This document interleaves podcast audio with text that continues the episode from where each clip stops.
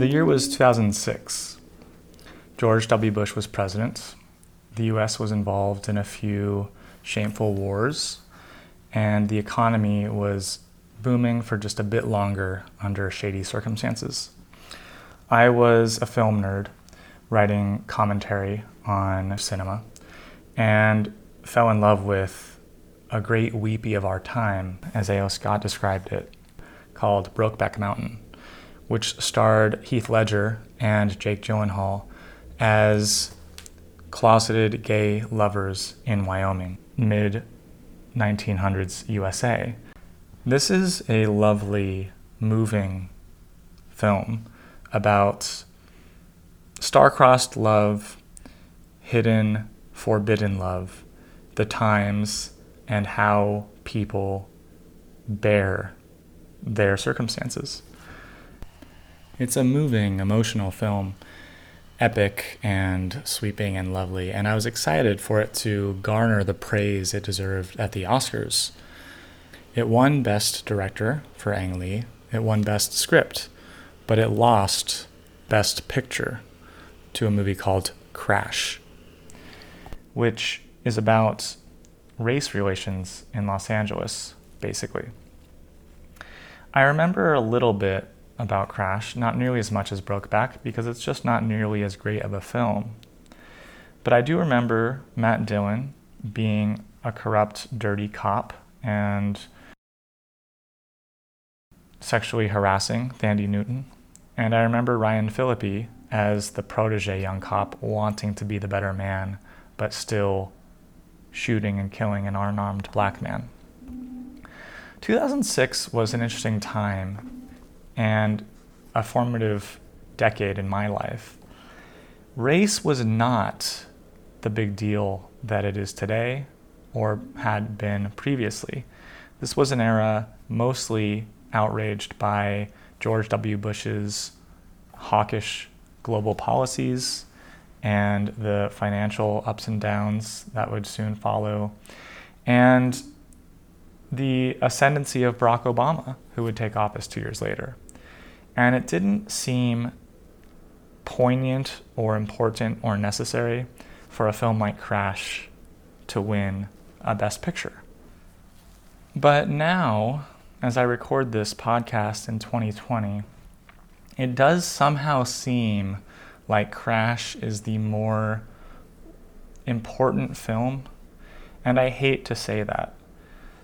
But here we are in the US, politically having achieved gay marriage, but having not achieved something like racial harmony. And it's a shame, and it saddens me. I thought, as a cinephile of the time, that an unyielding love story rang truer and stronger than a story of the complicated, unfortunate misunderstandings between different communities in a big city. But it feels like we're all much more eager to engage in the themes discussed in the film Crash versus the inner existential difficulties of Brokeback Mountain. We're much more fascinated somehow still by race relations and are dealing with authority. And it does make sense given that we're living in the era of Donald Trump as president, which itself feels like an extreme injustice to, I believe, the majority of Americans. And this is all couched within the context of quarantine and coronavirus, which I've been talking about as having an adverse effect on our psyches, our lack of connection to each other, our alienation and isolation. Uh, and I think we have to see it in this way as well. So, this is Key Thinking. I'm Keith, and I'm thinking in a contrary way, as usual, about the current zeitgeist, not because I endorse police brutality or I think racism doesn't exist, but because I want to look at things rationally and with reason. I want to tame our emotional response to this, which is so hot blooded and angry and hateful, even in the cause of something virtuous.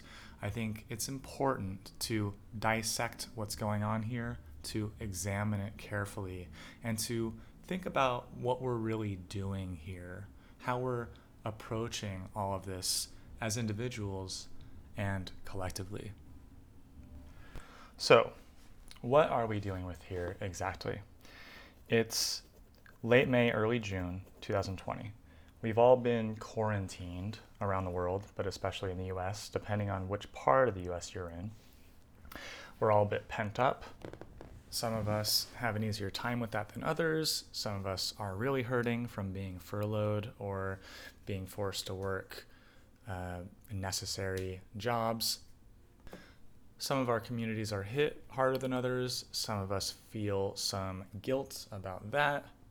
And I think we have to look at the current zeitgeist within that context, in which a man named George Floyd died under the boot heel, metaphorically, the knee literally, of a police officer named Derek Chauvin. And we have it recorded on video for almost 10 minutes. We have the details of this case, which are technical and legal, but we have, more importantly, the narrative and the optics of this case, which is police brutality, specifically against a black man. We have this happening in a country with a long and painful history of racism and slavery upon which the country was largely built. And we have a deep communal sense of injustice by this specific incident, but within the context of the Donald Trump presidency, which itself feels, for the majority of us, I believe, like an unjust administration. So, this is a powder keg that we're looking at. And it's not an isolated incident per se. This comes in a long line of deaths by cop, um, which we're going to get into, a lot of which has fueled the movement of Black Lives Matter, which was very loud and pronounced in the last presidential election leading up to 2016. And we have a few cases surrounding the George Floyd case in our present moment. We have Ahmaud Arbery, who was shot dead by two Georgian citizens. And we have this weird Birder Cooper story in which a Karen calls or threatens to call the cops on a black man who's merely practicing his hobby of taking pictures in Central Park while she's trying to walk her dog off leash. And collectively, we're meant to believe that this is the ugly face of current modern racism, the continuing, if not growing, problem of racism in America. If you sense some skepticism in my voice, it's because I'm feeling something like ideology here the ideology of anti racism. And look, I'm against racism, but I'm wary of ideologies. They are a religion, they are a narrow lens through which to view the world, and I don't know if that helps us. So, this is my contrarian perspective here to challenge this default ideology that I think most of us have. What is racism? Racism is the unfair and unequal treatment of a person or people based on their race or ethnicity, or more simply put, to treat people worse based on their skin color. A more mild form of this might be described as prejudice, the internal belief and judgment against other people's skin. We also have institutional or structural racism, which is the idea that takes the onus off the individual person being racist and puts it on the systems within a society that disenfranchise and neglect certain races based on laws and procedures.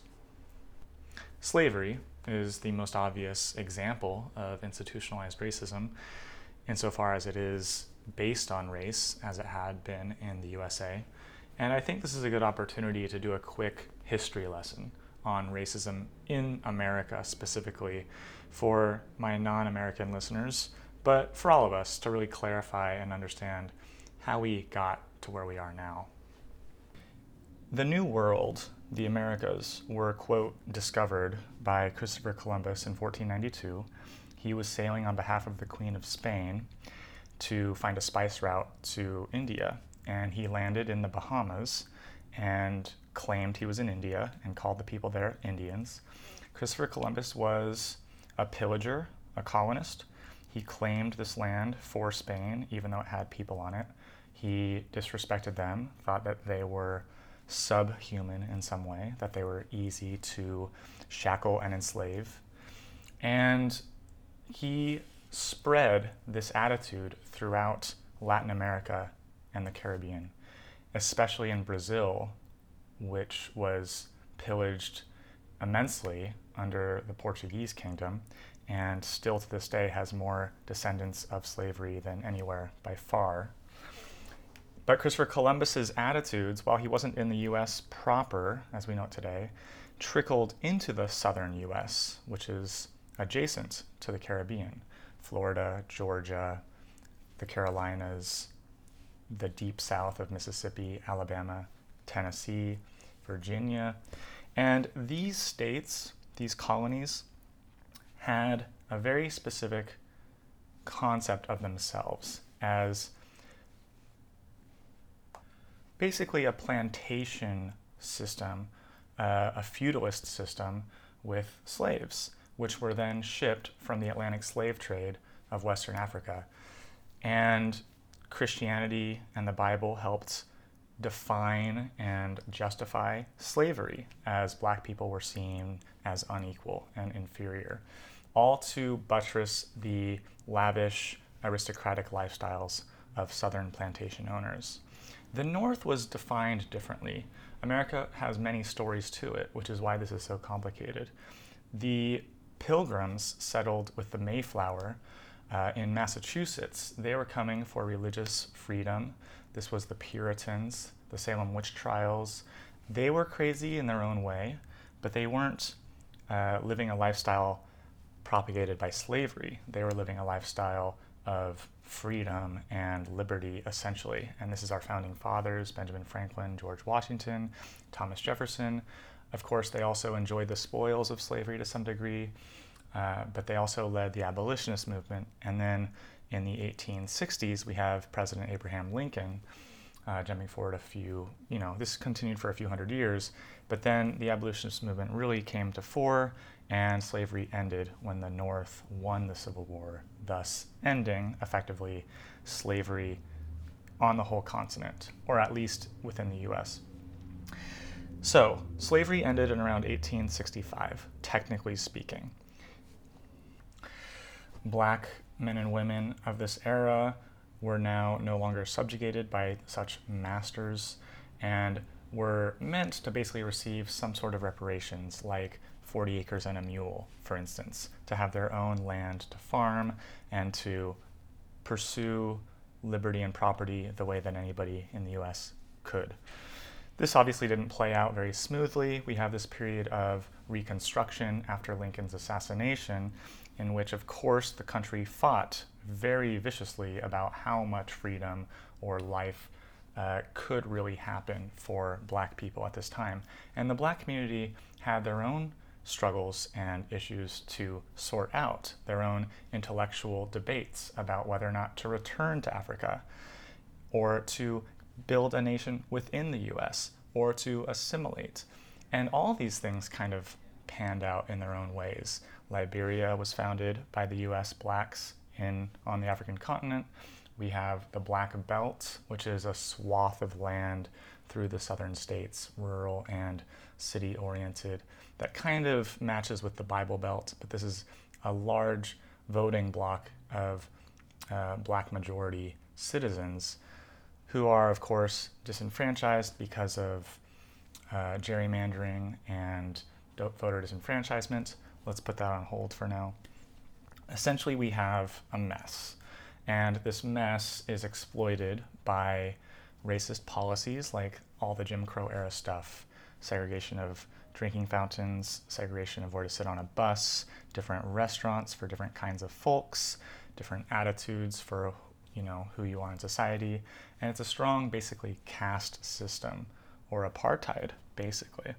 And this continued uh, from 1860s until the 1960s for 100 years basically until the civil rights movement led by Martin Luther King Jr., an excellent human being who worked peacefully to enact real change through law.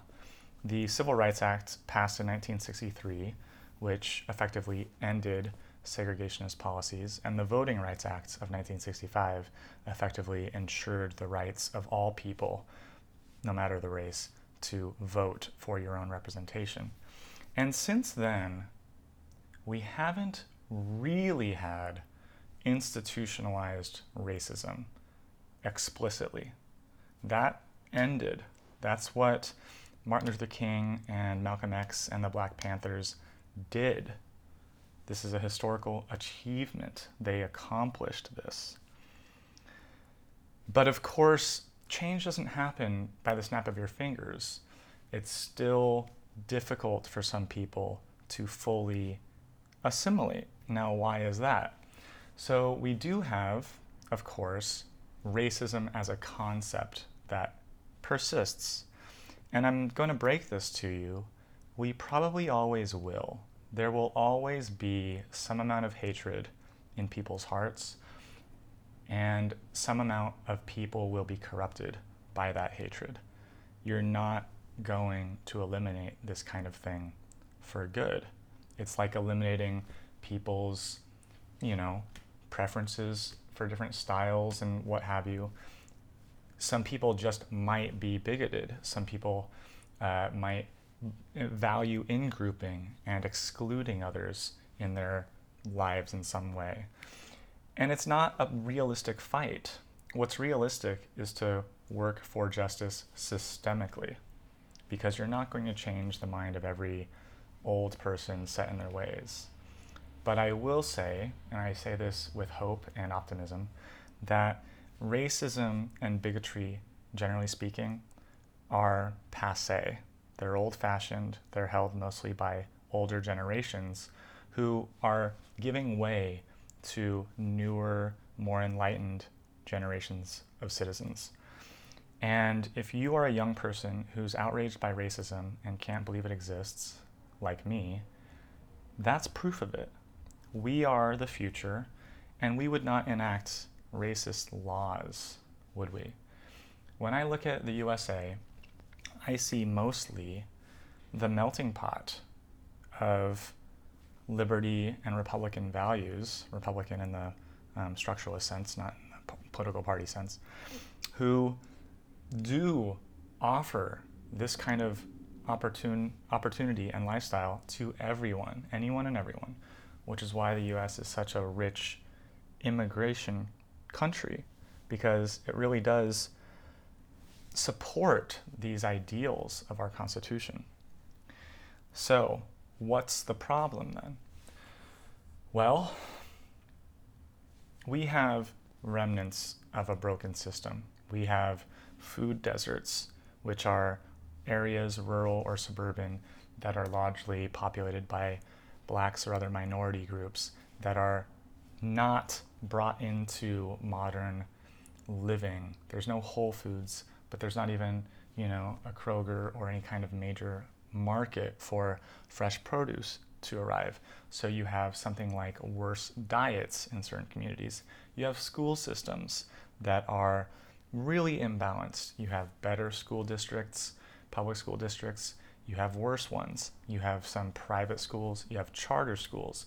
You have an education system that is faltering and not reaching everybody equally. Now, is that being done in a racist way on purpose? Is somebody in charge doing that with malice? I doubt it. But this is the kind of change we want to ensure happens. We want to extend the opportunity to succeed in this world as much as we can. I personally believe that the US has done a pretty good job extending that more and more, but it's hard to do that. It takes effort, it takes demand.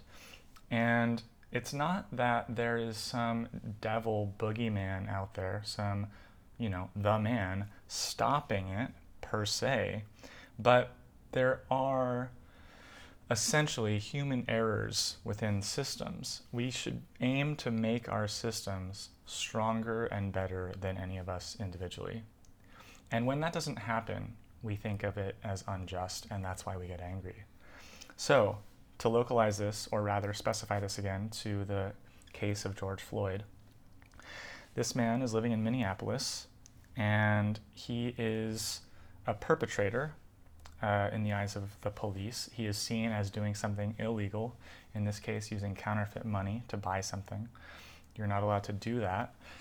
So, this apparently requires police action. Maybe the shopkeeper calls the police, the police are there, they see something happening. George Floyd had intoxicants in his bloodstream. We're not sure yet what those are, but let's presume that it's a drug of some sort that affects his behavior. Maybe he's acting erratically, maybe he's acting dangerously. We don't know that stuff. We only know what we've seen on video, which is a man on the ground dying. And I totally agree that this is awful, that this is disproportionate to the crime he's committed, if there was one. And we have this man, Derek Chauvin, which sounds like chauvinist somehow, which is interesting, who's staring into a camera, knowing he's taped, and still does this. This man does not speak for us. He is not America. And I, I just I want to make that clear. A racist, stupid, belligerent cop is not America. We might disagree on that. I know that the argument on the other side might go something like this is the face of institutional America. This is the problem of the USA that a policeman like that can do this and kill somebody. I'll counter that he's not getting away with it. We're protesting about it. We're outraged. He's fired. His wife has left him. He will be prosecuted. He might not be convicted because it's very hard to convict a cop for using excessive force because we have to define what excessive force is. And that is a really technical legal issue. So we want to work on our justice system, which does disproportionately imprison black men. We have to look at our laws like drug possession, which does disproportionately criminalize black men.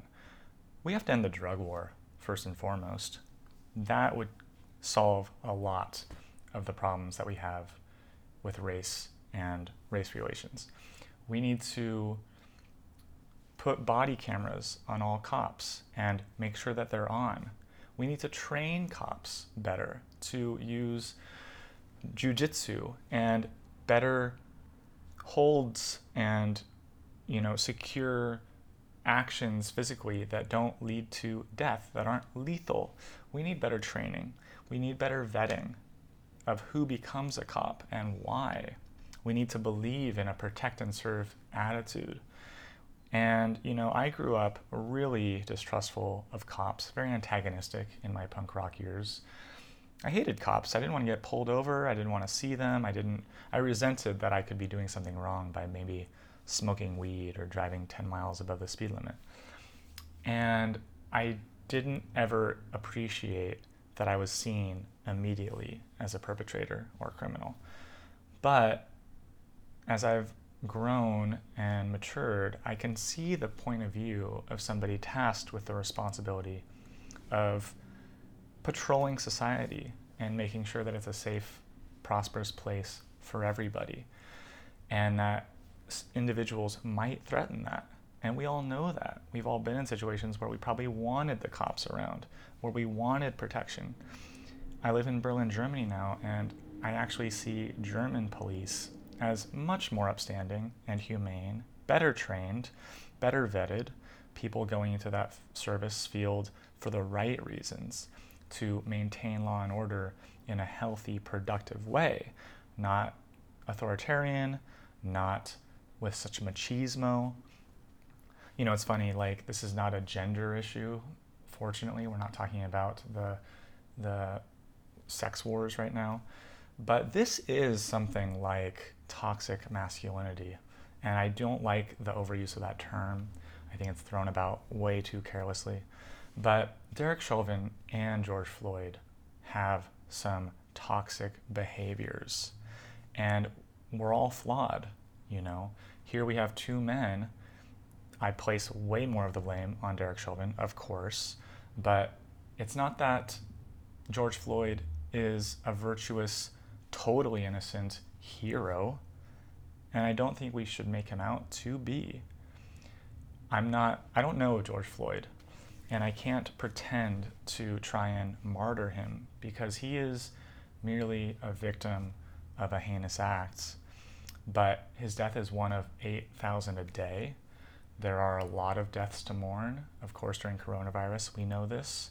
But even those coronavirus deaths are a drop in the bucket when we put them up against heart disease, suicide, cancer, traffic incidents.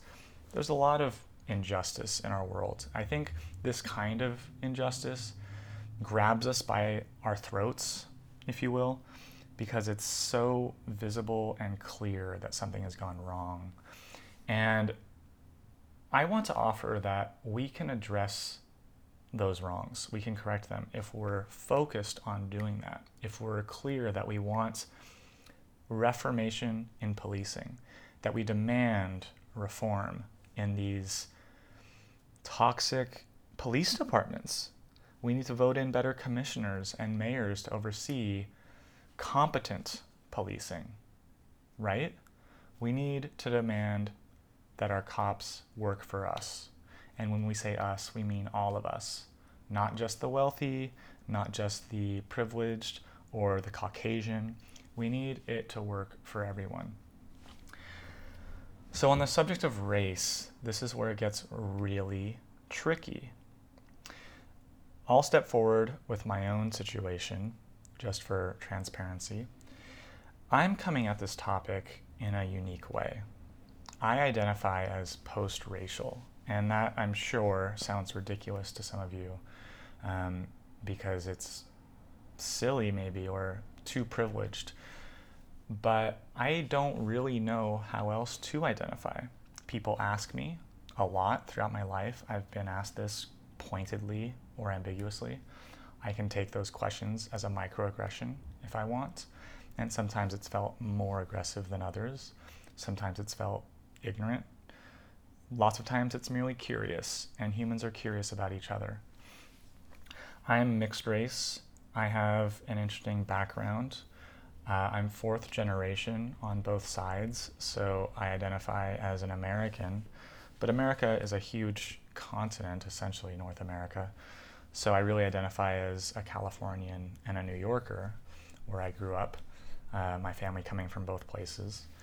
My mom's ancestry is Korean, but she's a Korean American, but mostly just an American. She doesn't speak Korean, she doesn't cook Korean, she doesn't identify with anything Korean. My father, his heritage is Armenian, which is a very tiny nation in the Transcaucasian region of the world, south of Russia and north of Iran, part of the former USSR, part of what was once Anatolian Eastern Europe or the Roman Empire, but can often be described as Middle Eastern as well. But it's a Christian nation. It's uh, on very bad terms with its neighbors, which are largely Muslim. It had a genocide committed against it by the Ottoman Empire, who has seized power in that region. And that's a tricky past to come from. The Koreans, also, by the way, were violently subjugated by the Japanese in my mom's family history. So I can very well sympathize with racism, with ethnic cleansing, and the worst of how race and race relations can get.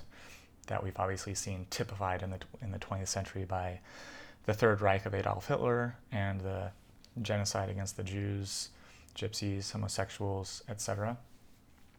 So, I'm coming at this from an interesting point of view.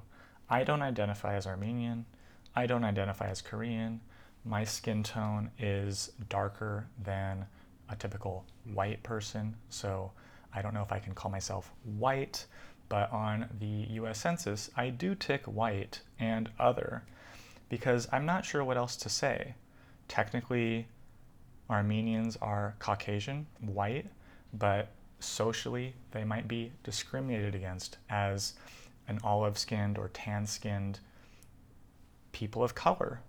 Maybe I should be identifying as a person of color. Maybe it would even afford me some points in today's social justice obsessed world. Maybe I should identify as Asian. Maybe Armenia can even be described as West Asian. Maybe I'm 100% Asian, but I know that I'm not. I've never lived in Asia. I don't understand Asia nearly as well as I understand the West. I'm not Asian, and if someone told me I was, I would probably take that as a microaggression for, you know, trying to put me in a box that I don't belong in. Race is complicated, and it's too simplistic to reduce ourselves to our skin color.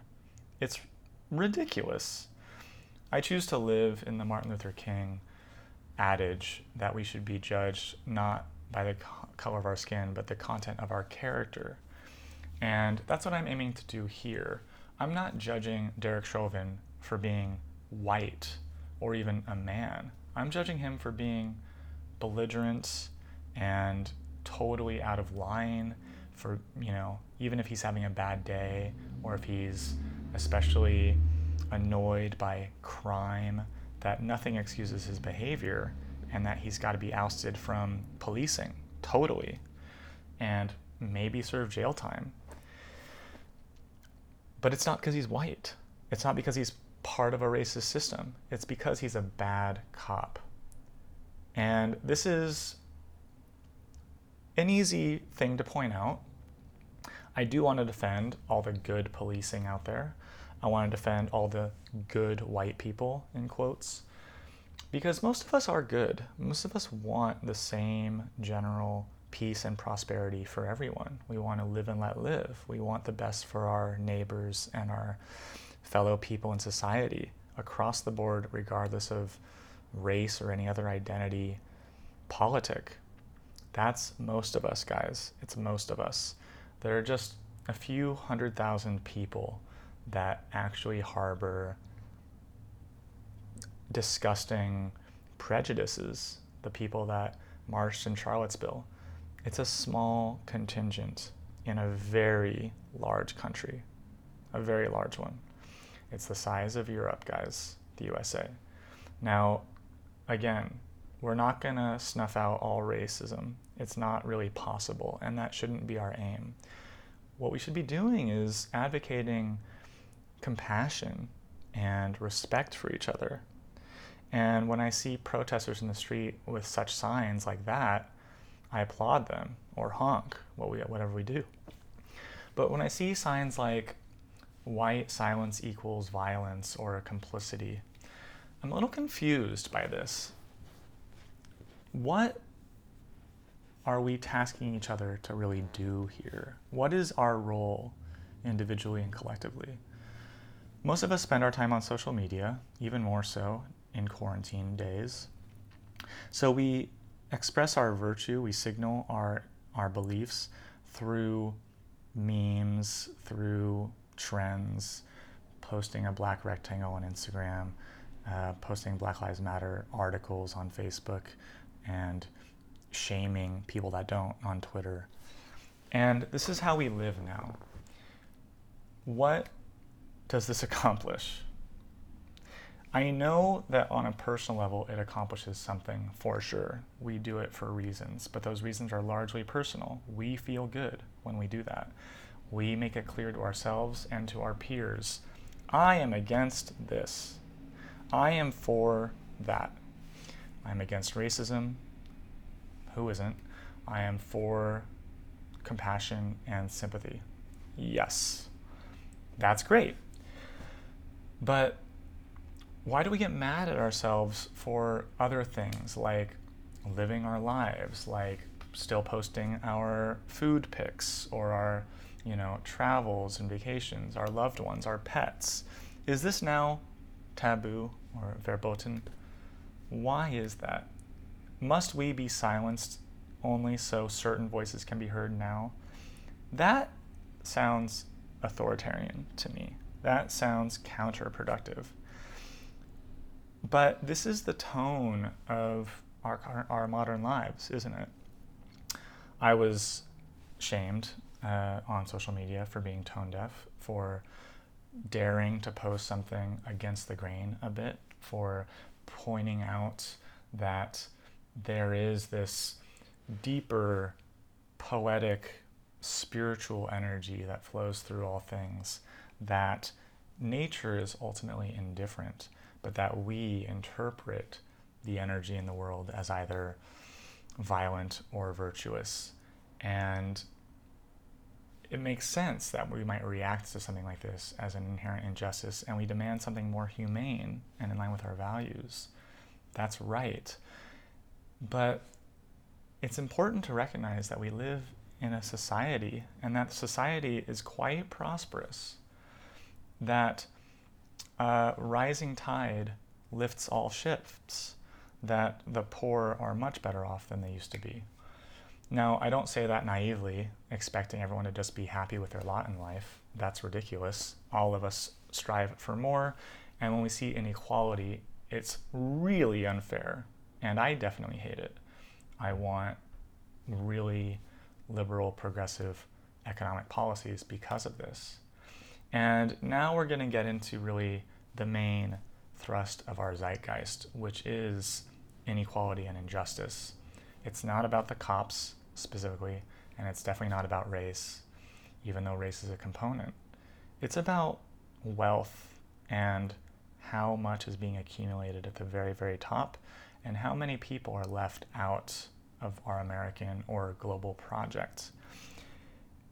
We have a lot of hope. We have a lot of good to still do, and we're doing that. We're ending diseases. We're, you know, we're giving international aid. We're fighting a lot of old conceptions of what societies should look like in traditional senses, and we're trying to modernize the planet, hopefully fight global warming. We're doing a lot of good things, but there are still people left out okay, that's true. What do we do about it?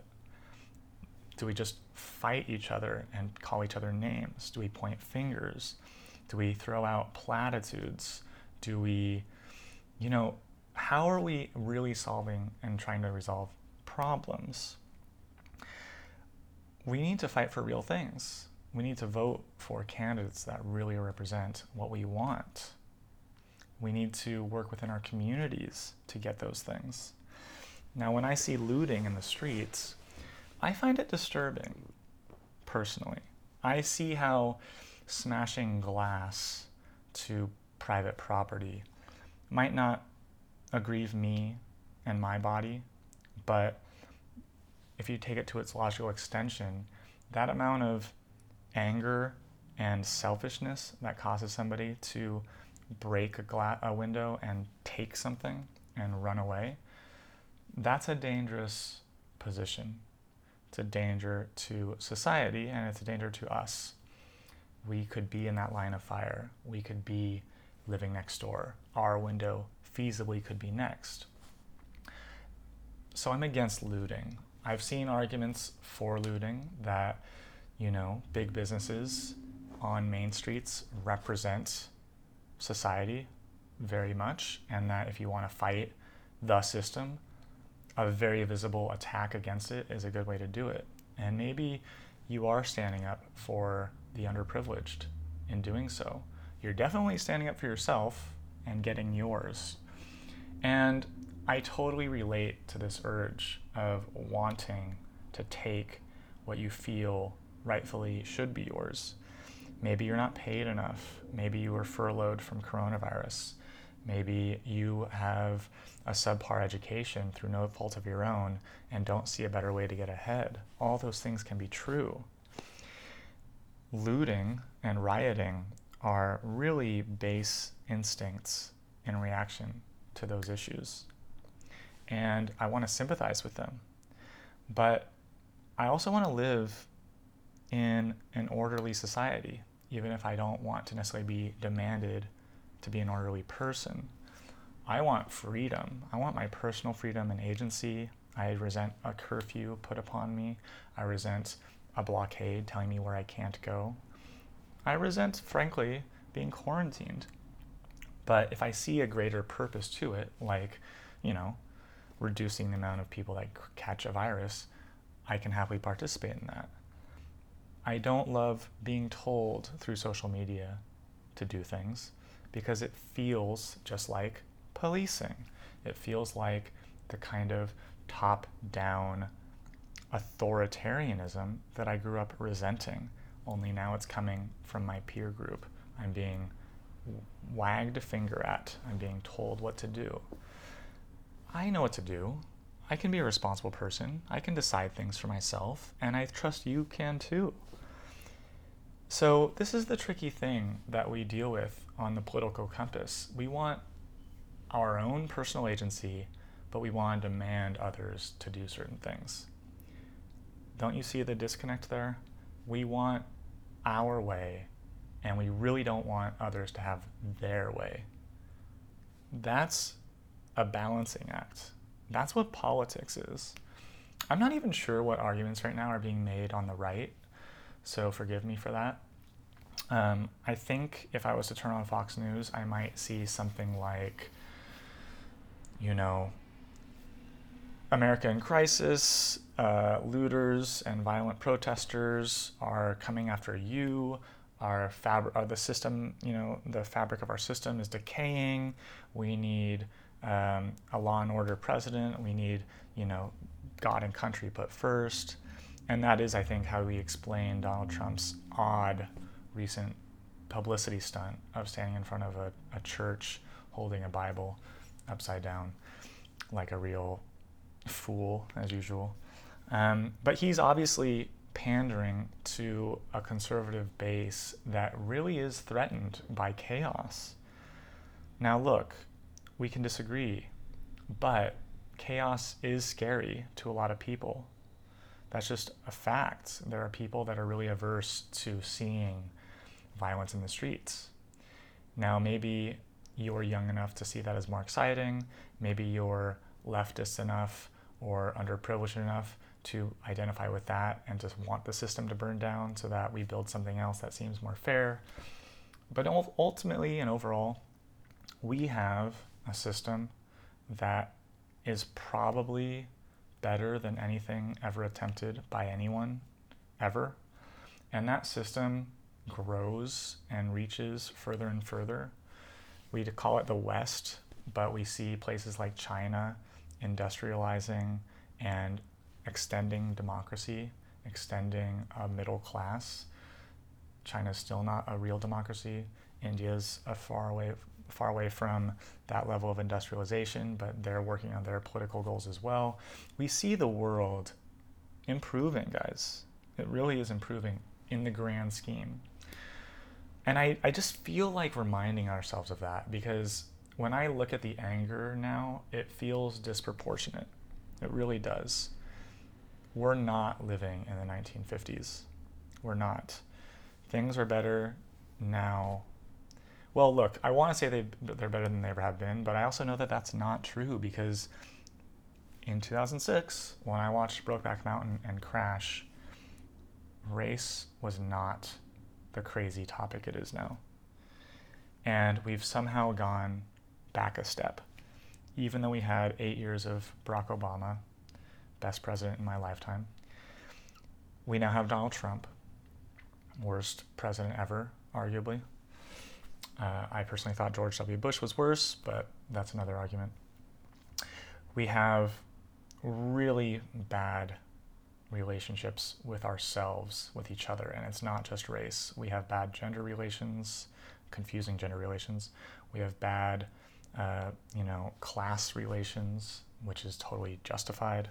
We have bad relationships with our friends and family, even. And we have bad relationships with people we interface with in society, with the barista or the waiter or the, you know, the public parking officer.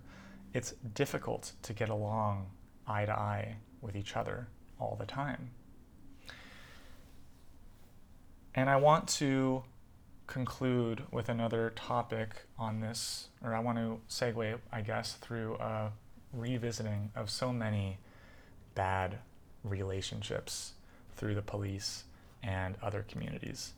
Starting with Sandra Bland, because I'm thinking of the Malcolm Gladwell book, How to Talk to Strangers. We have a character called Sandra Bland who was driving from the Great Lakes region to Texas for a new job. She's black. She's pulled over by a police officer, white, for speeding. This officer is a hothead. He has a history of giving egregious tickets. They don't talk properly with each other. They're missing each other somehow. And this leads to her being arrested and dying in jail, which is insane. And Malcolm Gladwell makes sense of this by pointing out that we don't always know how to talk to each other. The cop doesn't know how to talk to every individual he pulls over. He has a kind of rubric, right? Now that's a problem. We need to work on that. But if not equally, citizens have an obligation to interface with police a certain way. We need to know how to be pulled over, how to be arrested without resisting, without fighting back.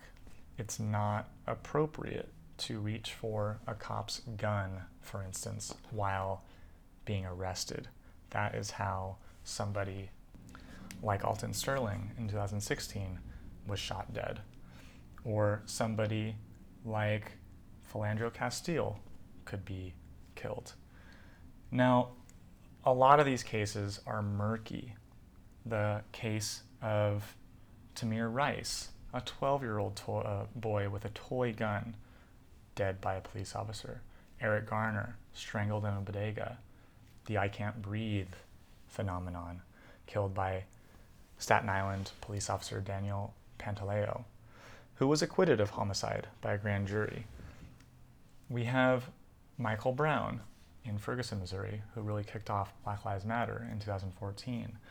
He was an 18 year old shot by a cop, but Michael Brown was seen doing criminal activity and tried to grab the officer's gun. That's not a good strategy. I don't want to blame somebody like Michael Brown for his own death. That would be awful. But we all need to know how to interface with each other and probably especially authority, authority that has a right to kill when necessary. And this is an issue that we are really afraid to get into. We're afraid to face the issues within the black community, a community disproportionately imprisoned, but that also is a community that disproportionately commits crime that disproportionately resents policing within its community. Snitches get stitches. Gangs war over territory, possibly to sell drugs, which should be legal. That would solve a lot. Possibly without fathers, a really gross stereotype that statistically is held up, unfortunately. These are kind of topics that I probably shouldn't be making or addressing, but people like Coleman Hughes, a brilliant Columbia undergraduate doing a lot of work on race, or Glenn Loury and his podcast, uh, John McWhorter, a writer for The Atlantic, or Thomas Sowell, um, a brilliant economist who's more on the conservative end of things. These, these men are largely centrists and they're black, and they have a lot to say about how black Americans can really get ahead and how a lot of this noise distracts us from that. A lot of this is just static. A lot of this is hating and fighting each other without a real aim in mind, where we just call each other names because we say the wrong things, maybe. We're not hearing each other properly, are we? My goal is to hear and to be heard. And I'm listening.